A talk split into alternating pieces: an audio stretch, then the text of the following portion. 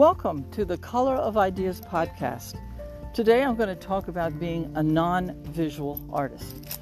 What on earth is that and what does it mean?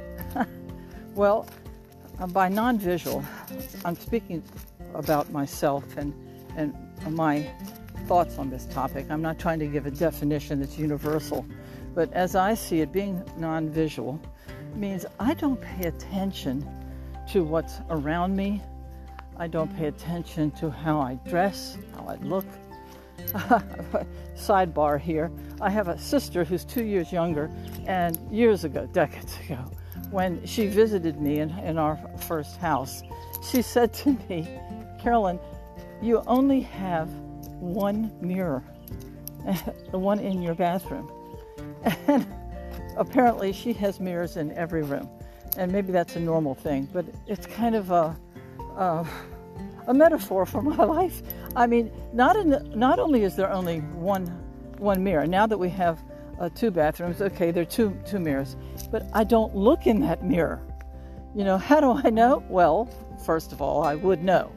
Okay, second of all, sometimes my husband will write a note on the mirror or tape something on the mirror. And, you know, later in the day, he'll say, Did you see my note?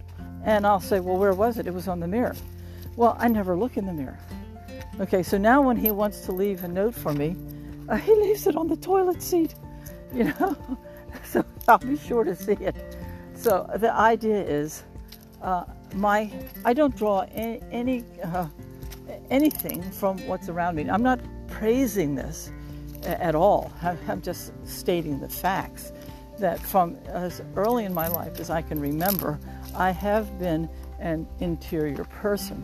My earliest play that I can recall, back when I would be roller skating or uh, uh, swinging on the on our little swing set or riding a bike, I was imagining stories I was having adventures that were entirely interior.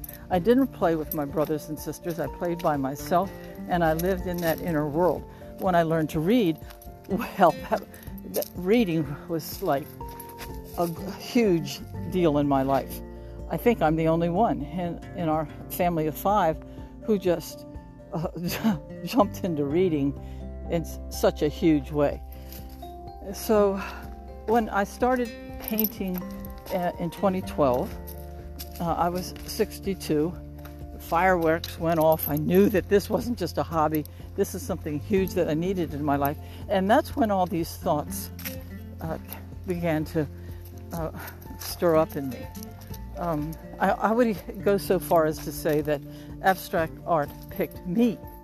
Uh, there's no way I was going to head towards realism because realism needs observation. Uh, and I'm not observant.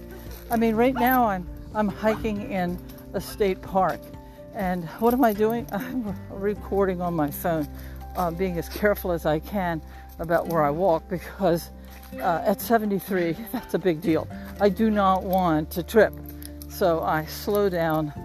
Over the last two years, I have slowed from a hugely aerobic almost jogging pace to uh, a meander.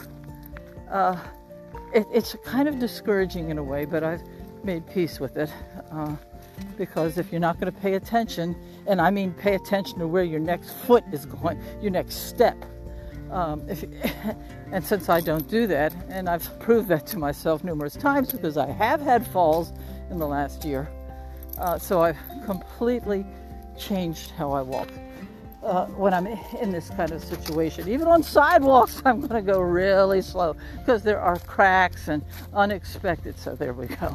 All right. So uh, yes, even in the woods, surrounded by all this natural beauty, I'm generally thinking about something, or in this case, talking about something, and uh, that's simply who I am. So I'm not visual, and and as it happens, that goes hand in glove with being an abstract artist because abstract art is about interior realities about energy, joy, enthusiasm, discouragement, reflection, reflection, uh, memory, fantasy. It's all coming from inside of me. So I'm rich in that department. And I think that's why uh, when I found my way to abstract art, it was such a massive surprise because I hadn't articulated any of this and I didn't know that uh, within me, in this some hidden, uh, un- subconscious way, there's depth and communication and color. Color. Who knew that color was going to be huge in my life? I had no idea. So, 10 years into being an artist, I am constantly blown away by the wealth that is within me and apparently an inexhaustible thing because I feel like every painting that I do, everything that I create f- uh, from this interior abstract place, it, it speaks to that moment. You know, what's going on inside of me at that moment? What am I thinking about, mulling over? It, it's right there in the painting. And that changes. And so, because it changes, it's not like, well, there are only three things that that are inside of me. No, no, it, it it's relative to this moment, this day, this time. So it's a, a joy to be an abstract artist, and it turns out that you pretty much have to be non non visual to go with this because it's not related to objective reality. It's entirely a subjective, interior thing. Now, uh, over the years, I've thought about this, um, not being a visual person, and I've realized it captures much more of my life than I ever realized. First of all, you can look at me and you can tell right away she's not visual. In fact, um, my husband and I are both here at this, this state park. He swims and I hike. When he finishes swimming, he likes to use that time to read and to study. So I have a two hour hike, he has his two hours swimming, etc. Okay, well, when we came here today, uh, I said to my husband, Can you tell that the, the volunteer who let us in is visual? And he said, No, I didn't notice anything at all. Okay, now that is something that I do read. I do read people, so to speak. So she had on her volunteer uniform, but she had on makeup, she had on bright red lipstick. She had on earrings. And no one else, we come here once a week, all year long, and no one else does that. Okay, especially this being um, a, a, very rural area outside of a town of 700. We actually drive over an hour to go back to the state park that was close to us when we lived for 16 years in this area. So we know this park really well, and we both love it. And that's why we come here. But the, like I said, the volunteer today, she is screaming of being a visual person. And you can tell that when you meet someone because they take care and you can see that they have pride in the way they look. Whereas I don't have any of that. So uh, 99% of my clothing not only comes from a thrift store, but when I buy something, I look at it and I, I, it doesn't have to speak to me. It doesn't have to capture who I am. It doesn't have to compliment uh, my white hair or blue eyes. No, no, no, no. I look at something and here's how I evaluate it. Will it fit and could I wear it? Meaning, can I put up with it? I mean, I'm not going to wear something that makes me that I'm un- uh, uncomfortable with it. Uh, but uh, but that's a very broad category. You know, if like right now I'm wearing a shirt that has a paisley design, if that means anything to you, and it's not a it's not a design that I would ever choose, but it was in my size. Uh, it's well made. Uh, I like the cut, and so I got it, and that's how I am. Uh, I get my sneakers there. You know, I, I, I don't care if they're pink, pink, purple, or whatever. If they're well made, if they fit, then I'm going to get them. And uh, our children laugh at this because, interestingly, of six children, uh, four of them are very visual. Uh, one wants to be visual and so needs help, and the other doesn't really care at all and is guided by whatever.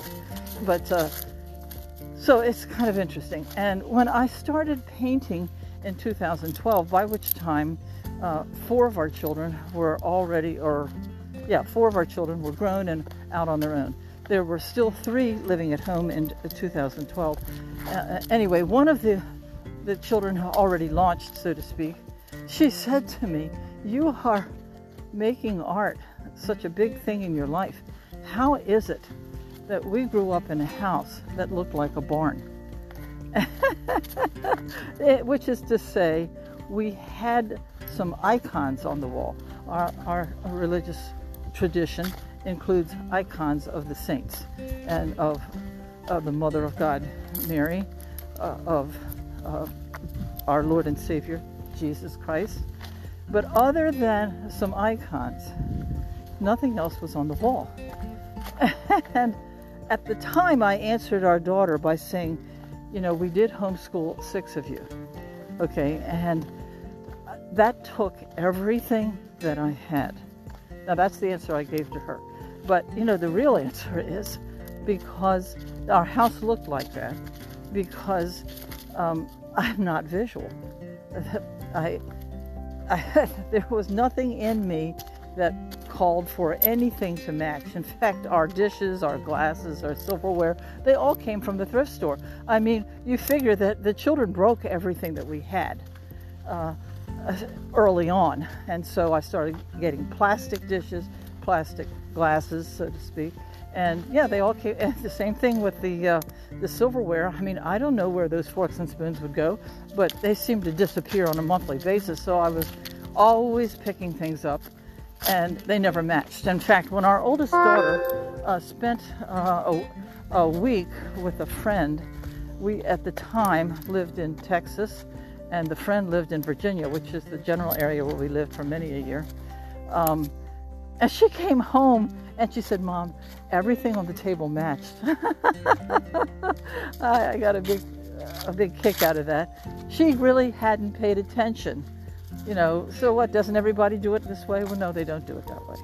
But my kind of simplicity and my kind of non visual um, orientation led to that. And thank God I married somebody, you know, who shares this.